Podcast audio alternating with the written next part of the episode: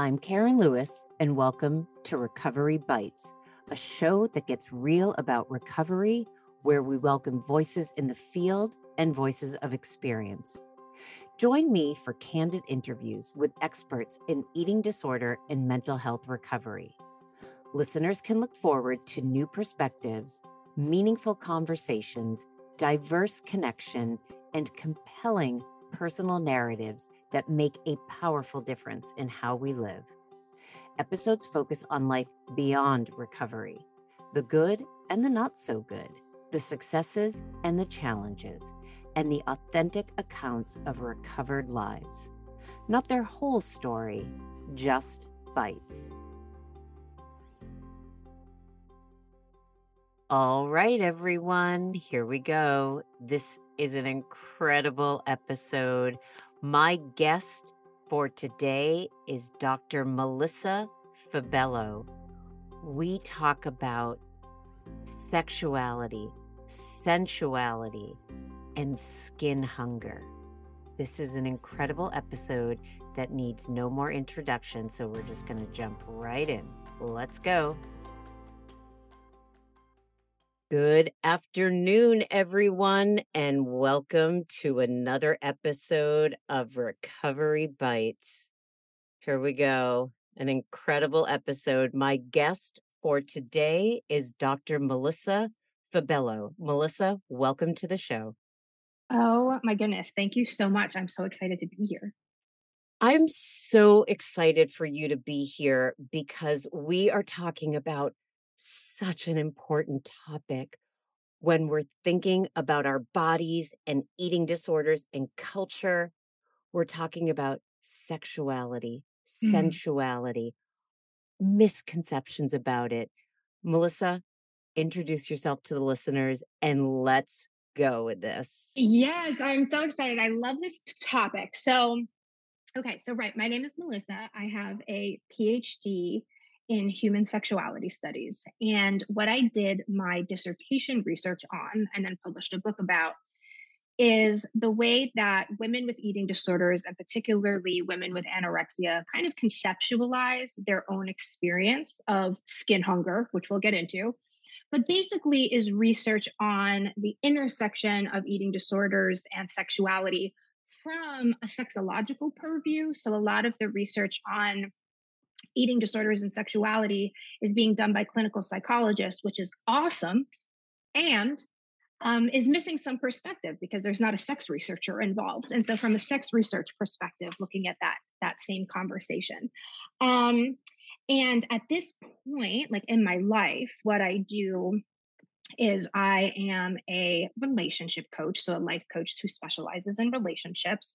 I call it politicized relationship coaching because I think our relationships are I mean, our politics come out in our relationships. Our relationships are political. And one of the things that I coach on is um, sexuality and eating disorder recovery. So it's a very, yeah, it's a very exciting topic. That's, I mean, that's mostly me. I, um, there's not much more to say. Well, okay. First of all, on on. that in and of itself is enough. And there is a lot more to say. So let me let's start with what got you into this. I mean, share a little bit about your own experience and how you got to this actual topic and study and and eh, so so we can understand where things are at today. Like I know I incorporate a lot of my healing, my therapeutic work from my own experiences. So Share a little bit of that.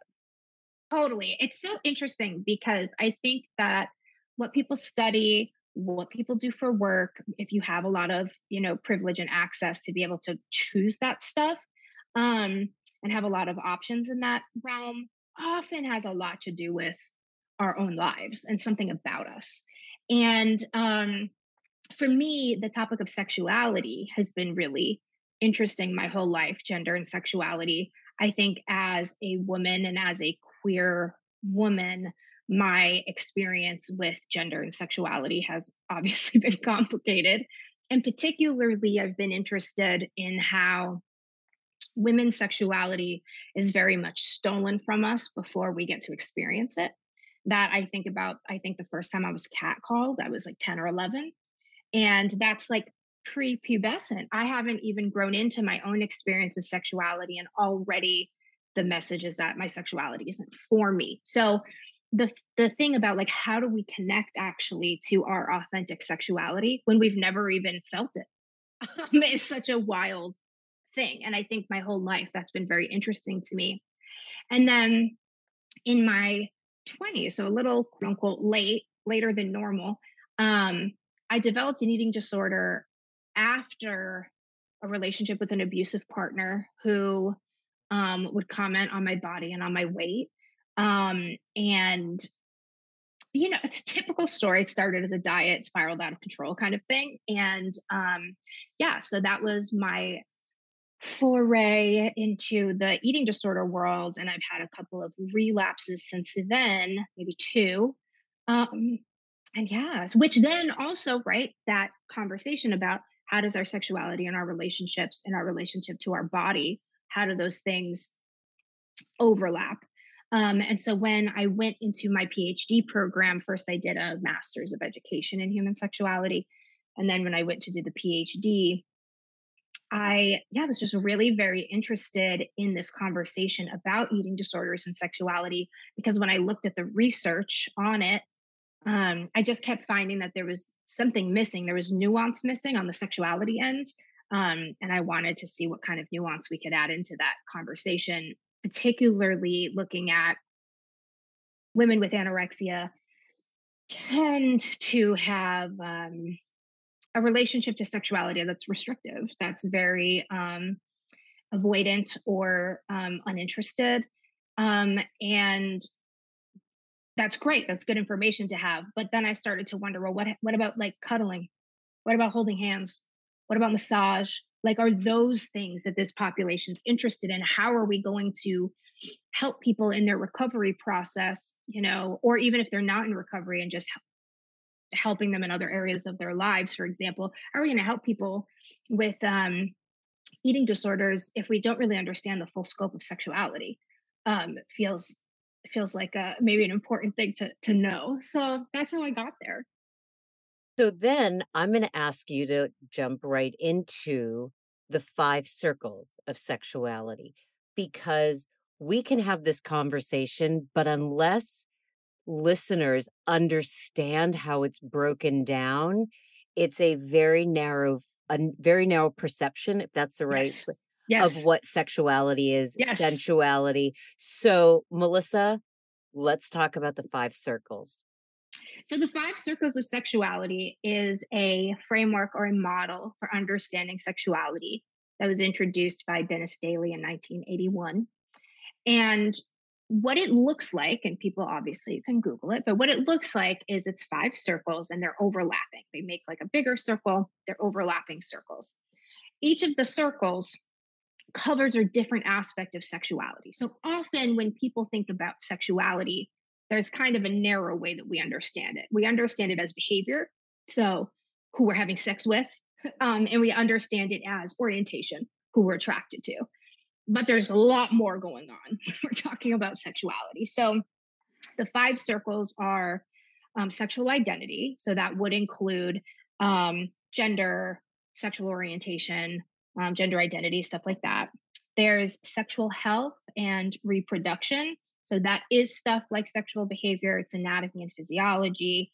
Um, it's conversations about our reproductive systems, abortion, et cetera, would go in there. There's sexualization, which is a a wide it's from flirting which we don't always think of as sexualizing but goes from like flirting all the way to sexual violence um, but how do we manipulate other people um, in order to meet our sexual needs so that's sexualization there's intimacy um, which often people use as a euphemism for sex but intimacy is more than that so um, caring for other people, taking risks with other people, being vulnerable, trust, that stuff falls under intimacy. And then sensuality, which um, includes skin hunger, which is kind of the big conversation, fantasy, body image.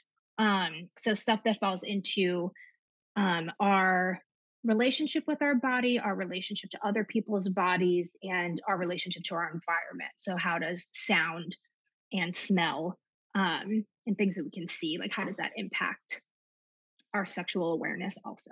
So, those are the five circles. And so, why do you think? I mean, I have my own ideas, but why do you think society does not see it in to this degree? Because it is it is all inclusive. It is necessary for vulnerability, sex, intimacy, all of these things to at least identify the circles. Mm-hmm. How did how did we get so far away from it? I think it's interesting because to me, the five circles, it's one of those things where once you see it, you're like, oh, this is kind of a thing I knew but didn't have a word or a model for. But yes, right, of course. Um, I think sex is such a taboo topic in our culture, in American culture specifically. It's a really fascinating thing to look at because sex is both everywhere, like we're uh, constantly being used for like advertisement, for example. It's everywhere, and yet it's also not something we're supposed to talk about. So it's a very, very complicated and complex experience of growing up in a culture where sex is is two things at once two extremes at once. Um, and i think because there's this taboo piece of it where we're not supposed to talk about sexuality we're not supposed to talk about our own experiences with sexuality it's almost like we take it off the table when talking about all of these other things. But something like body image body image is a complicated topic and there's a lot that is involved in body image. Part of that is um, my own sense of attractiveness. How can we talk about what even mean what is attractiveness if we're not talking about sexuality? Like we how do we have a conversation about attraction without having a conversation about sexuality? And it's just we just kind of pretend that part of the conversation isn't there when um, there's no way to, to to get rid of it. It is there. What what is it that you found specifically when you were working with forgive me, I was just going to say women with eating disorders, but you worked with transgender, intersex, non binary. But it's interesting because, and this is, you know, depends on how you want to say it, they also had to, in some way, identify as being women. So it'd be like trans women or non binary people who also felt attached to the word woman. So it is technically women, but in a bigger, a more inclusive way of thinking about what it means to be a woman, I guess. Right. What did you find when you were when you were interviewing researching doing all this work the correlation or the you know i re- i read your book and so, some of it is like is it cause or effect or is it both? Like it's so complicated.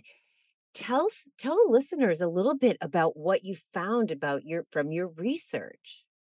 It is really very interesting and um, looking at specifically you know, you have to narrow your research somehow, or else you will be in school for the rest of your life or doing the research for the rest of your life. So I narrowed it by looking at anorexia because the most research is there on anorexia for better. For, that's a whole other conversation we can get into about why.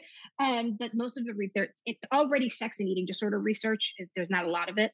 So um, looking at anorexia specifically, and also looking at women, again, more research there. Also, my own personal experience. Um, so a little navel gazing also. But um, I, I, also tried to kind of broaden what those things meant. So um, anorexia, for example, I included um, atypical anorexia in that definition. I let people self-identify rather than oh you have to have some kind of a you have to take a test for me to see you know a questionnaire if, if you actually fit in to the criteria. Um, and also women, people who were trans, intersex, um, non-binary, were could also participate so long as they also felt um, like the word woman described to them. Um, and so looking at there's just oh there's just so much to say. So i very specifically was looking at skin hunger. So skin hunger is our experience of desire for sensual touch. So sensual touch being any kind of touch that is not explicitly sexual. And of course, that's going to be different for different people, how people understand that. For some people, a hug might be explicitly sexual, and for others, it's absolutely not. Um, but generally, the examples I gave hugging, holding hands, cuddling, massage, um, those kinds of sensual experiences, your desire for those is skin hunger. So it's like when we talk about sex and sex drive, we're talking about like sensuality and skin hunger. Um, and so that was specifically what I was looking at because, like I said, in the research, it shows that women with anorexia tend to have low sex drive. So, what I was curious about is, well, what is their relationship to skin hunger? Uh, and generally, what I found, and this is a small sample size, I interviewed 20 people, but what I found is that people actually were often very interested in sensual experiences, that that was something. And I feel like that's important because you know, if you're working with someone, let's say in a sex therapy setting, or if you're in a relationship with someone um, who is um, has anorexia or is in recovery from anorexia, it's great to know that these are different ways of touch that might be more um, that they might be more interested in rather than something that's more explicitly sexual. But that thing about why sensuality and not explicit sexuality, that's where we start going, well, there's a million reasons why that could be, right? And when you look at the circles of sexuality, you're like, there's so many things can can can impact that. So some of the big ones is avoidant attachment style. So people with anorexia, women with anorexia tend to have avoidant attachment styles, um, and people with avoidant attachment styles tend to be um, less committal, less um, intimate, less vulnerable um, as a protective mechanism.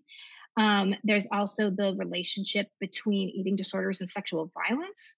So there's um, a high kind of correlation between having experienced sexual violence in your life and having an eating disorder, the potential mediating factor being PTSD in the middle. Um, but the experience of sexual violence is a big one. Um, sexual identity is an interesting one because there's sort of like a myth out there that queer women are kind of protected from eating disorders, um, which is not true.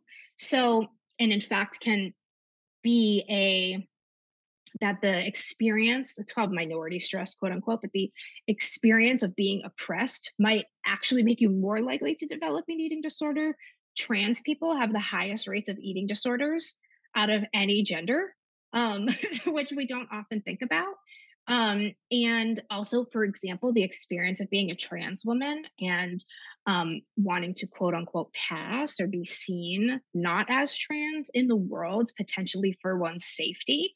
Um, and what body like distribution of body fat has to do with that i mean it's there's so many different ways that these two things overlap and i think it's it's very interesting to explore um, and to be curious about how these things, how sexuality is, even for people who are asexual or people who don't um, aren't particularly interested in, in sex, like the behavior of sex, sexuality is a huge part of our lives, and so is being in a body.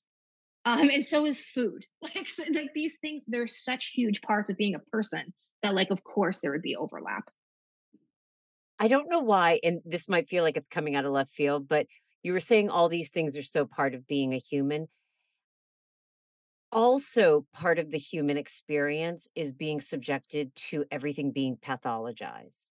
Mm-hmm. And I remember, and again, forgive me if, if I'm not quoting this correctly, but don't you also talk about the fact that, like, when people are having trouble with sexuality or intimacy or whatnot, it's like sexual dysfunction. Yes. Mm-hmm. the word dysfunction, as opposed to being exploring, you know, curious, you know, and, and and I know that that just totally went off like from what you were saying, but for some reason I thought about like all these experiences that are human are also ones that are sort of thrusted on us. Like how do yeah. how do we show up in a world where if we quote unquote are not doing it right, it's called a dysfunction and a sexual dysfunction. I, mm-hmm. I love talking about I love talking about sexual dysfunction because it's a weird idea. Yeah. Um, so I love that you say this about part of being a human um, is also experiencing um, kind of like what other what outside forces put on you, and I think that that is particularly true in a society that is um, white supremacist and colonial and capitalist and patriarchal and so on and so forth. That so much of what it means to live in a society like that is about what what is is is thrown at you and the ways in which you are oppressed and um which is often not taken into consideration either in these conversations. And sexual dysfunction is a fascinating example of this because the concept of sexual dysfunction came up around what we call um, the sexual response cycle.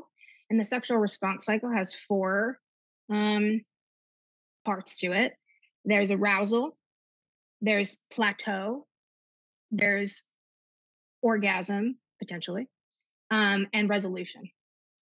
And so, a lot of what sexual dysfunction, quote unquote, is, is if you have an issue with any of those things. So, if you have trouble becoming aroused, um, that is considered sexual dysfunction. If you have trouble orgasming, sexual dysfunction. Um, and what's interesting, I, I I can't believe I have to say this, even though I'm not like at all surprised by it. The research done on sexual functioning was done on cisgender men. And so inherently, cisgender women or people with vulvas are sexually dysfunctional by definition because the experience that we have in fact there's actually another sexual response cycle like in a different version of it that is specific to quote unquote women but like people with vulvas. So it's just like um it's wild. So the idea for example that there's kind of we have this idea that women whatever we mean by that need emotional connection in order to experience sexual arousal that is not true across the board it is true for a lot of women in a way that it is not true for maybe people of other genders, um, particularly men. That that is an important aspect. Which again, in a world where women and other marginalized genders are oppressed, like yeah, trust. Imagine that would be a thing that we would want to feel before we're vulnerable. um, but that is then considered weird or wrong or something that we have to look at as oh you know women and they're like they need you know x y and z uh, because this other thing is is considered what's normal. And so sexual dysfunction is a very interesting concept and it's also generally defined like if you go to a doctor or a therapist and you say hey i'm struggling with xyz sexual dysfunction the question is going to be um, are you bothered by it because a lot of times people will come and say my partner is struggling with the fact that I my sex drive is low, for example. And if you are not bothered by it, if you're fine, if it's not causing distress for you personally, it's not dysfunction by definition. So it's it, dysfunction has to be like you are distressed um, by whatever the experience is it's eh, so it's just i don't know I, I think it's a really wild wild concept and the idea that particularly within like the context of the medical industrial complex and big pharma what is a problem that we can fix? Let's create problems. Really let's create solutions and then create problems that we can sell those solutions for um, and often that impacts more marginalized people it also speaks to and and I I always speak from my own experience. I had no sexual arousal when I was in my eating disorder. And by the way, one of the functions of my eating disorder was I had intimacy fears and and you know, adulting fears. So I didn't want to feel sexual. The thing is though is that let me try to figure out how to say this correctly, Melissa. I feel like we also live in a culture that we always have to blame somebody. And so, if you are somebody that's struggling with an eating disorder and you have a low libido, then it is actually blamed on the client for their mm-hmm. eating disorder. If they didn't have their eating disorder, they wouldn't have a low libido. Like I don't know where I don't know why I'm going to this this place, but I feel like there's always like if we can blame somebody, then we don't feel so badly about ourselves. And the reality is is people with eating disorders, or at least when I did, I had enough self criticism. I didn't need any more blame, shame, negative talk. I didn't need anyone, you know, do you know what I'm saying? So I don't even have a, a question about that. But these are just some of the things that I'm thinking about as we're having this conversation. And it's interesting too, because why aren't we normalizing that people have different experiences? Why do we even have to call it like low, like a low sex drive versus a high sex drive? What what is the norm? What are we measuring that against? You know, it's it's odd. And I think that we tend to do that is we tend to create uh, particularly within i think the realm of research where you have to operationalize ideas i feel like we create a norm like a population average um, but then we measure people against that average. And it's well now you have a high sex drive you have a low sex drive. Um, instead of just normalizing that the human experience is varied and that we just are varied and that's it. How was the research process of this? I'm i'm imagining you know you're asking people questions that are very vulnerable. Again there is a lot of shame attached to sex. There's a lot of shame attached to enjoying sex like we were talking about that earlier you know. What was it like doing the research it it must have been fascinating and complicated and what was it like for you oh it was so interesting I've mostly blocked out this period of my life because it was so horrible doing a PhD. But um, but now that you're mentioning it, I am remembering some things. So, a couple things that struck me while doing the research. One was I think I had done my first two interviews, and they were really short. They were over in like 20, 30 minutes. Um, and I was a little concerned about that. And I talked to my uh, advisor about it, and I was like, I don't know what to do. And he said to me, have you tried being yourself? And then, and I was like, what do you mean? And he was like, are you putting on researcher hat and like trying to be somebody, or are you just being yourself? And I was like, oh, I'm not at all being myself. so then when I went into it and would, you know, practice self disclosure, which is something I ended up writing about in the dissertation that I found was that like this was useful and this was my kind of rationale for doing it um, and just having a conversation, uh, it flowed much better. So I had set up, was qualitative research. I set it up to be semi structured interviews. The great thing about a semi structured interview is it's exactly what it sounds like semi structured. I have some questions. If we go on a different, into a different conversation, that's great. It doesn't matter. Um, and once I leaned into that um, and just letting it be a conversation, I found that it went much better and that people were much more comfortable when I could say things like, oh, yeah, I've had a similar experience, for example. Um, I think too, something that was really interesting was people would bring things up that I just did not anticipate at all. At all. Um, for example, as silly as it sounds, because yeah, duh, like sensuality is about like how we experience the world through our five senses. But I just wasn't thinking about it that way necessarily. And I would have clients say things, not clients, I would have interviewees say things like, um, my sense of color was dull when I was in my eating disorder. Or um, yeah, like my my sense of my sense of taste felt dulled. Like these these things that in recovery, I feel like I'm experiencing so much. They would talk about stuff like that that I had just not considered. Or someone had brought up, or a couple of people had brought up ways in which body checking behaviors were sensual experiences for them um, which was just something else that I hadn't thought of. Like, oh, like, yeah, of course, kind of like feeling your body for whatever, you know, makeup your body has.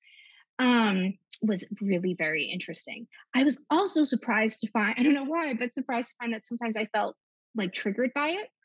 Um, sometimes the conversations I had to a little bit dissociate and like only pay enough attention to be able to keep the conversation going um, rather than being really deep in it because I it was too much for me. Um, and those were some things that I found, yeah, really interesting. And it was, yeah. I mean, you're asking people to talk about these really hard. Of course, they knew that's what they were going to be talking about, which helps. Um, and and it was people who were generally interested in unpacking that stuff. But it was very um, trying to figure out how to make people feel comfortable. And I would send out a survey afterward about how it went and how people felt about it. And several people actually commented um, that I made them feel very comfortable and that that made a big difference to them. And I really think that had to do with the part where I was just acting like myself instead of a scientist. By the way, we we are human. I know that my my clients and they they love that I'm recovered and and and not for any reason other than it just makes me human. Like mm-hmm. I I'm not I'm not just a one dimensional therapeutic person that sits in a chair.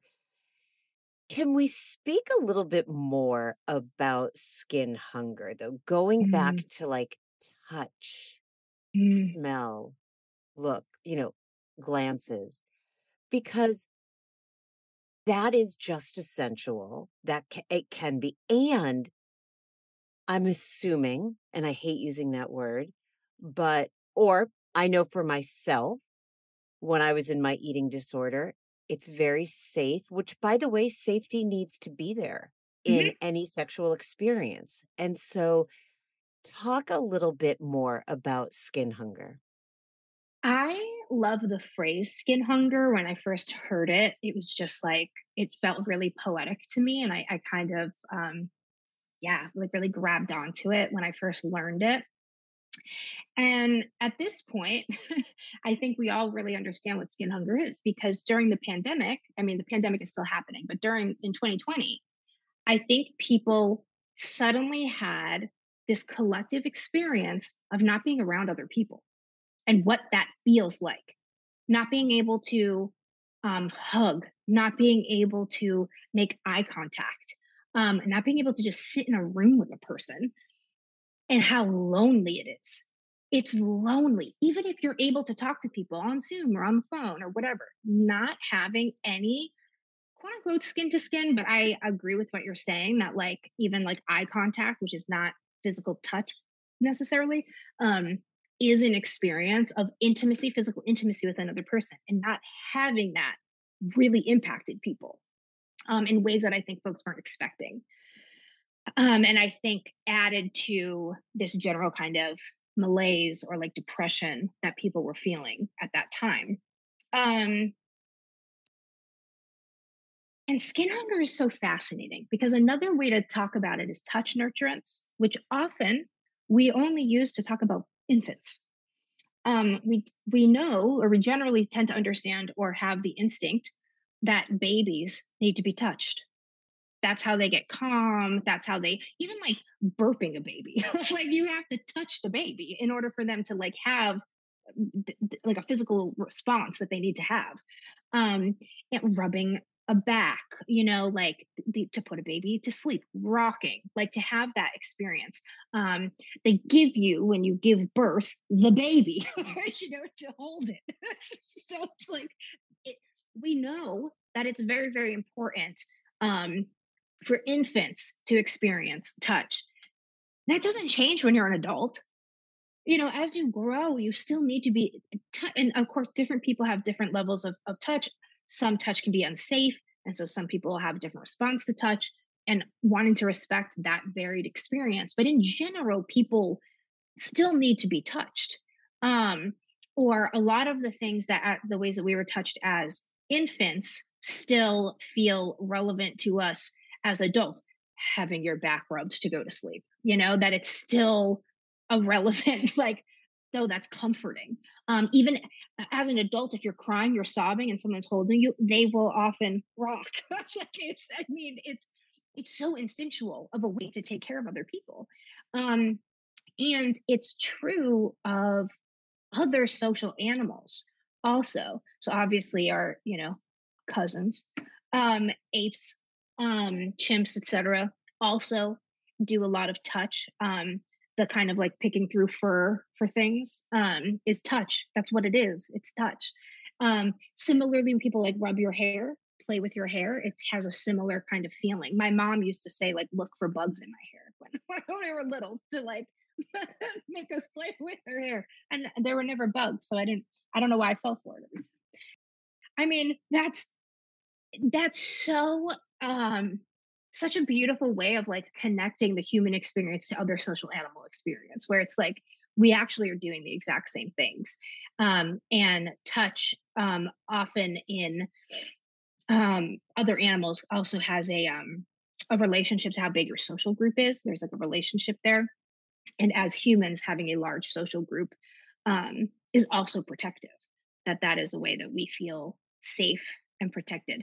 So i think touch touch is very interesting um, and touch also has a lot to do with body image surprisingly particularly in young kids like in toddlers when you know you're learning um object permanence that like touch plays a role in their understanding of um my body versus your body uh and that there's a separation between those things and that um yeah that you don't have to like be here in order for you to still exist. I don't have to see myself like in a mirror you know to know that i exist. Um it's a really fascinating it's a really fascinating relationship i think touch and our own development of a relationship to our body and other people's bodies. Which also is so uh counterintuitive to what happens when we're in an eating disorder. We shy away from Mhm. touch. We shy away from community. We shy away from support, all this stuff. And so, what here's the million dollar question. What are some words of like what's some guidance? So I'm imagining there's there's people sitting listening to this right now thinking, "Okay, I agree. I resonate. Yep, yep, yep. Now what though? What are Mhm. Where do, where do they go from here?" so i think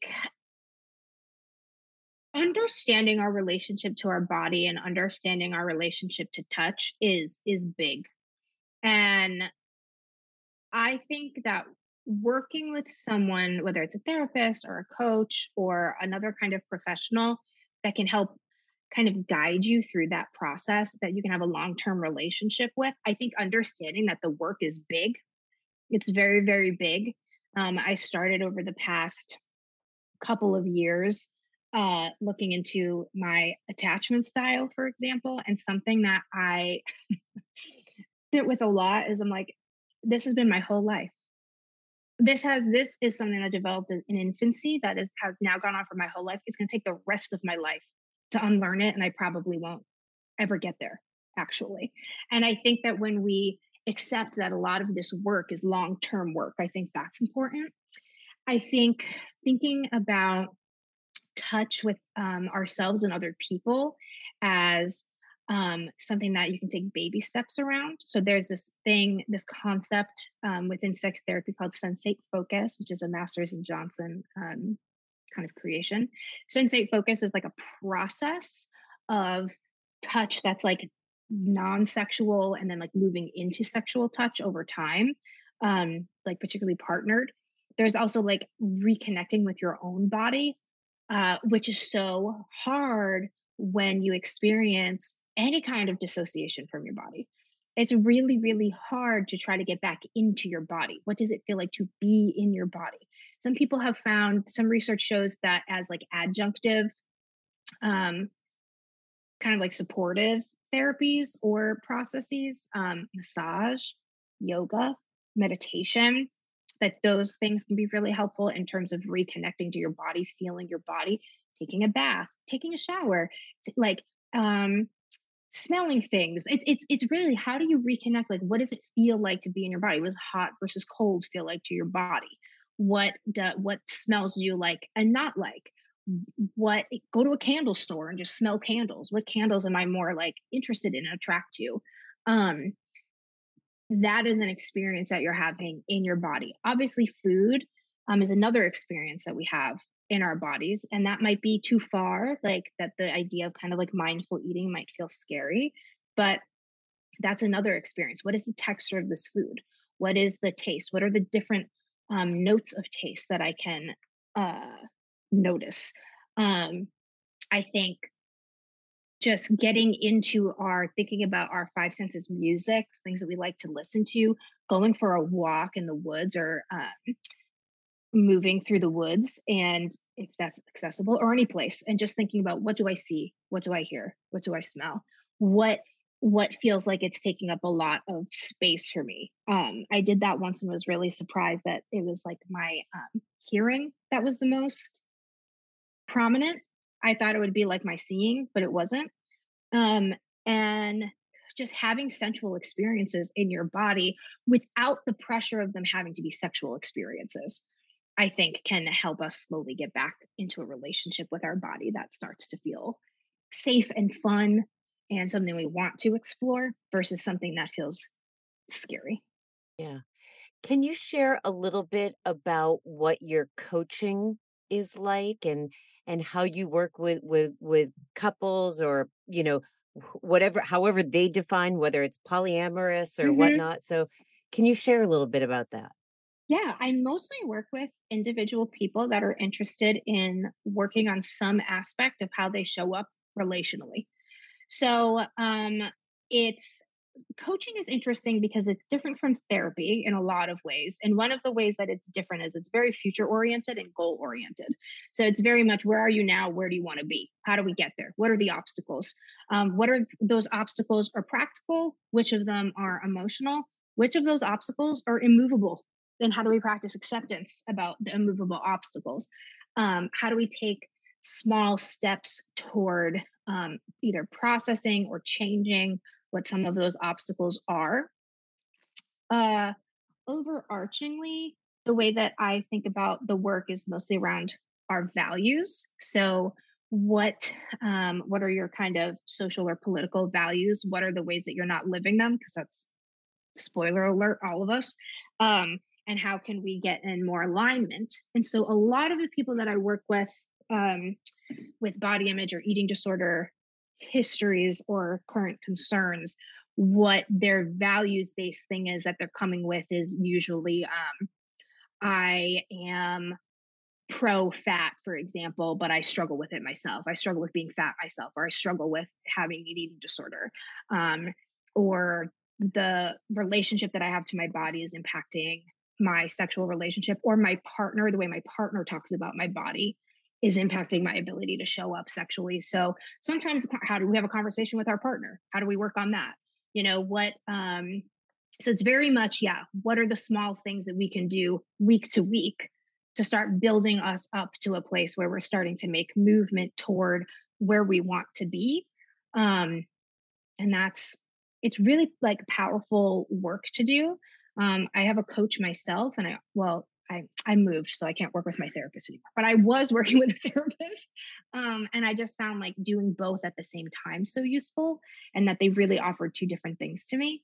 And the thing about coaching that I like is it's just so specific. It's like very specific to a to a goal. Um, and that is, I think, a just a really powerful way to make movement. You know, and again, Melissa, forgive me. I feel like I'm going all over the place, but I'm just mm-hmm. having so much fun with this interview. And I this is this is going to sound so juvenile, but I I'm ready. I'm I'm sitting here and I'm listening to you like talk about all this stuff. And uh what 20 years ago when I was in graduate school, I remember I took a human sexuality course. And the professor got up and she's like, I'm a sex therapist. And I was very immature at the time, and so were a lot of my classmates, and we are all like, like giggling, like, "Oh, what does a sex therapist do? Do you just do sex all the time?" Like now, gratefully, I am so aware of how encompassing this entire study is, the research, everything about sex and sexuality. Do you get met with people like do do people not mm. understand what you do and are they just like what? and i'm so yes. sorry i'm asking this for my own personal curiosity yes. this has nothing to do a thousand percent i don't think my mom could tell you like what i do or what my like degree is in i and you know and she should be someone who understands um, my life you know and what i'm doing oh my gosh yeah people really don't a lot of times what i get is um oh like you're you study sex like what is there to know and I'm like, that's um me, that's concerning. you know, like um or that's that I think is probably what I get the most. What is what is there to know?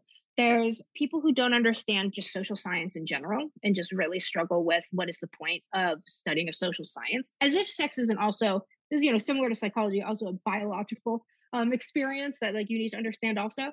But I think that um yeah I think it's definitely something that people understand more. I think that, you know, there's more openness around talking about sex.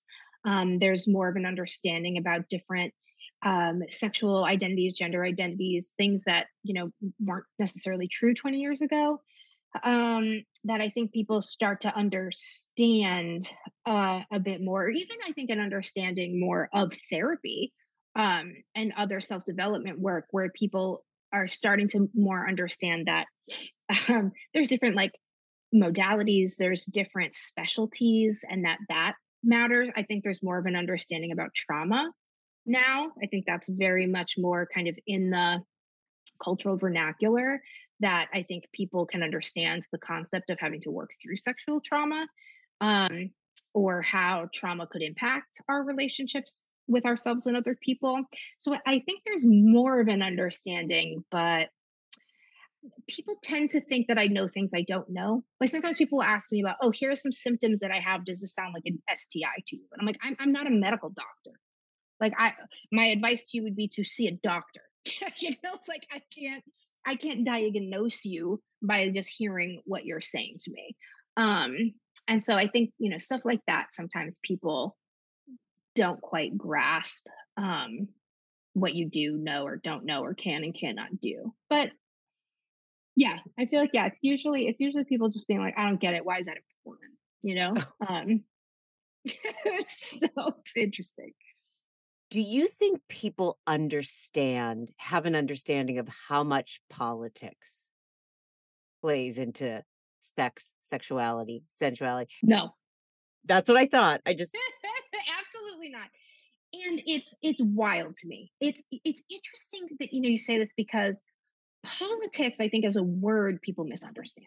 I think when people think politics, they think governmental electoral politics. That is what they think of. They think of the government the government already has a gigantic impact on sexuality, whether we want to talk about um, birth control, abortion, whether we want to talk about the AIDS crisis. I mean, like the government has a huge role in what is happening. Don't say gay stuff, like tra- like anti-trans bills. Like they, they have a huge impact um, on our relationship to sexuality and how we understand sexuality. But when I say politics, I'm not even talking about the government. I don't even think about the government, like eh, basically at all. so to me, politics are our values. It's how we show up in the world. It's how we interact with other people. It's what we care about. It's the kinds of things we teach our kids. Like to me, that's what I mean when I say politics or what are our values? Um, and where do they come from? And how are they socialized? And how do we push against some socialized values that we don't believe in?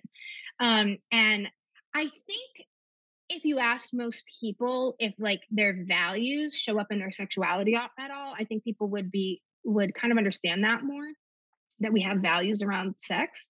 Um, I also think that people, eh, which is normal, that we tend to be a little like egocentric about our values and believe that our values, everybody has them, that everybody shares whatever our values are.